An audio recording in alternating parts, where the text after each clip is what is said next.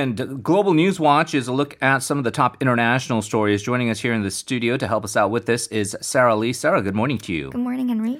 Well, uh, we're going to get an update on uh, Trump, the President of the United States. Uh, as of now, and uh, his uh, COVID 19 condition, of course, shocking the world uh, with that positive test result that he is indeed infected with COVID 19. The latest we know right now is that apparently Trump is set to leave Walter Reed Hospital, where he has been hospitalized for treatment, and they are waiting for his return to the White House as we speak right now. But, Sara, uh, let's get over some of the other controversies in regards to Trump's infection as well as his actions subsequent to uh, being airlifted to Walter Reed National Military Medical Center. Um, many were critical of him, uh, first of all, for not being transparent as to what exactly his condition was when he was infected, when he was tested, and all of those details, but also this um, highly, highly uh, dubious photo op that he had staged, endangering his staff, and perhaps really a lack of empathy or maybe even a lack of understanding of the severity of this contagious and deadly disease uh, when he left the hospital with his security detail on Sunday, right? Yes, and just a day afterwards, Trump had tweeted that he will be leaving the Great Walter Reed Medical Center and that he feels really good. And Trump's physician, Sean Conley, also insisted that Trump was well enough to return home, saying he's met or exceeded all hospital discharge criteria. And throughout this year, Trump has been downplaying the seriousness of coronavirus by disputing science and the efficacy of masks and making false statements about how 99% of coronavirus cases in the US are totally harmless or that the virus affects virtually nobody. And despite experiencing several alarming drops in his own oxygen levels on Friday, he rode in his SUV with his Secret Service agents for a photo op and this was criticized by Dr. James Phillips, an attending physician at Walter Reed, for endangering the lives of the Secret Service agents who rode with him in the vehicle. And Trump's diagnosis, however, does not seem to have changed any protocols for the upcoming rallies. Um, Jason Miller, a senior campaign advisor, stated that the campaign will continue to take the same steps that were in place before Trump's diagnosis, which is taking the temperature of attendees and handing out face masks as well as hand sanitizers. Well, uh, he has been apparently been getting a cocktail of various treatments, including some experimental uh, drugs that have not been uh, approved yet by the FDA. But in response to his uh, supposed blood oxygen level dropping twice, Sara, the uh, White House physician uh, Sean Conley included dexamethasone as one of the uh, ingredients to treat Trump, right? Yes, and dexamethasone is a steroid that is known to calm the immune system but it's still unclear how beneficial this is as it has not been peer reviewed or replicated in other studies. Um, but the British government has authorized its use in some patients. Patients with severe COVID 19 complications saw significant benefits, but it did not appear to help less ill patients. Because steroids are not selective, there are some complications in using dexamethasone since they do inhibit the body's immune response to the virus.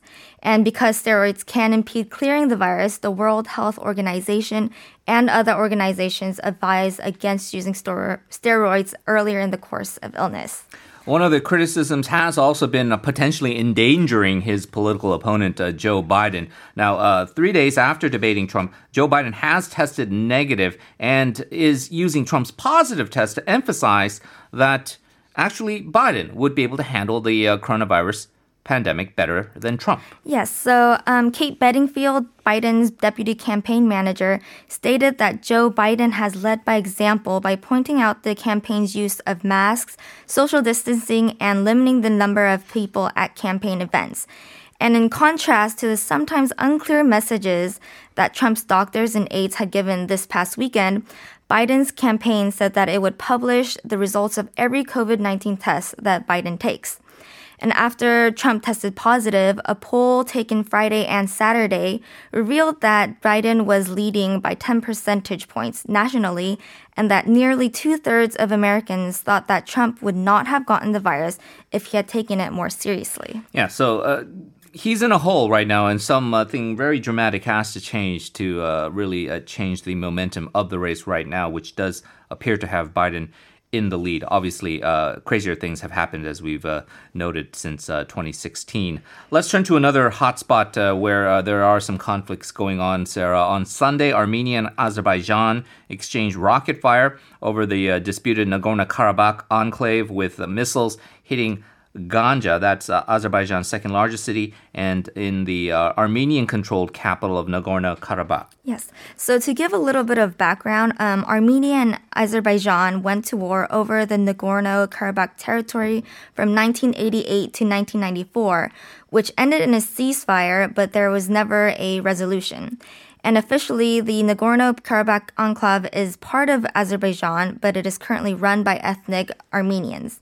And now each side has accused the other of targeting civilians, and they have both denied carrying out attacks on residential areas. Azerbaijan says that Ganjan military sites were hit. However, Nagorno Karabakh's authorities said that they destroyed Ganja's military airport in response to Stepanakert being hit by missiles, which had left the city without electricity. And Azerbaijan, which is backed by Turkey, has demanded that Armenian troops retreated from um, the Gorno Karabakh, as well as bordering, bordering areas that are seized by ethnically Armenian troops. Turkey is accusing Armenia of targeting civilians. Uh, what's been the response uh, so far from Armenia? Um, so the country's defense ministry spokeswoman said that no fire of any kind is being opened from the territory of Armenia in Azerbaijan's direction. And Armenia's Prime Minister Nikol Pashinyan um, accused Turkey of providing air support to Azerbaijan and claims that a Turkish F 16 shot down an Armenian jet the week before. Uh, Pashinyan had wanted an explanation as to whether or not the U.S. had given those F 16s to bomb peaceful villages and peaceful populations, and he was promised a phone conversation with President Trump before the president had tested positive for the coronavirus. Okay, Sara, we got one more story to go. On Saturday, uh, Germany celebrated the 30th anniversary of its reunification, uh, which occurred on October 3rd, 1990. Uh, Germany's president introduced a new memorial uh, for the revolutionaries who helped end communist rule and even stated that today's, quote, the best Germany there has ever been. So, Germany's President Frank Walter Steinmeier exper- expressed mixed feelings about the progress in Germany, saying that we are not as far as long as we should be, but at the same time, we're much further along than we think. And there has been a lot of progress since 1990, as there are less people leaving the former East, and eastern cities such as Leipzig and Rostock are now stronger economically than parts of the western region. However, there are still many differences that divide the former East and West Germany. Incomes in the former East are 10% lower, um, the unemployment rate is higher, and the economic output is nearly a third lower than that of G- Germany as a whole. And one thing that worries Commissioner Marco Wanderwitz and Chair member Dagmar Enkelmann is the lack of appreciation for democracy in Eastern Germany. Uh, compared to the 91% in the Western states, only 78% in the East consider democracy as the best system. And additionally, Eastern Germany has seen a rise in right wing extremist parties and right wing extremist crimes in recent years. And Wanderwitz believes that this must be fixed and that it is something that politicians and society should care about. Well, it's often been compared, but uh, two very different situations, two very different cultures and countries. But uh, the reunification of East and Western Germany has been kind of benchmarked as uh, potentially what can happen here in South Korea uh, if there is an eventual reunification with North Korea. And we see that uh, there are still some side effects and uh, some uh, obstacles to overcome in Germany. And uh, those are things that need to be mindful yes. here in Korea as well for the future. All right, Sara, as always, thank you very much for the reporting. Appreciate it. And we will talk to you again soon. Thank you for having me.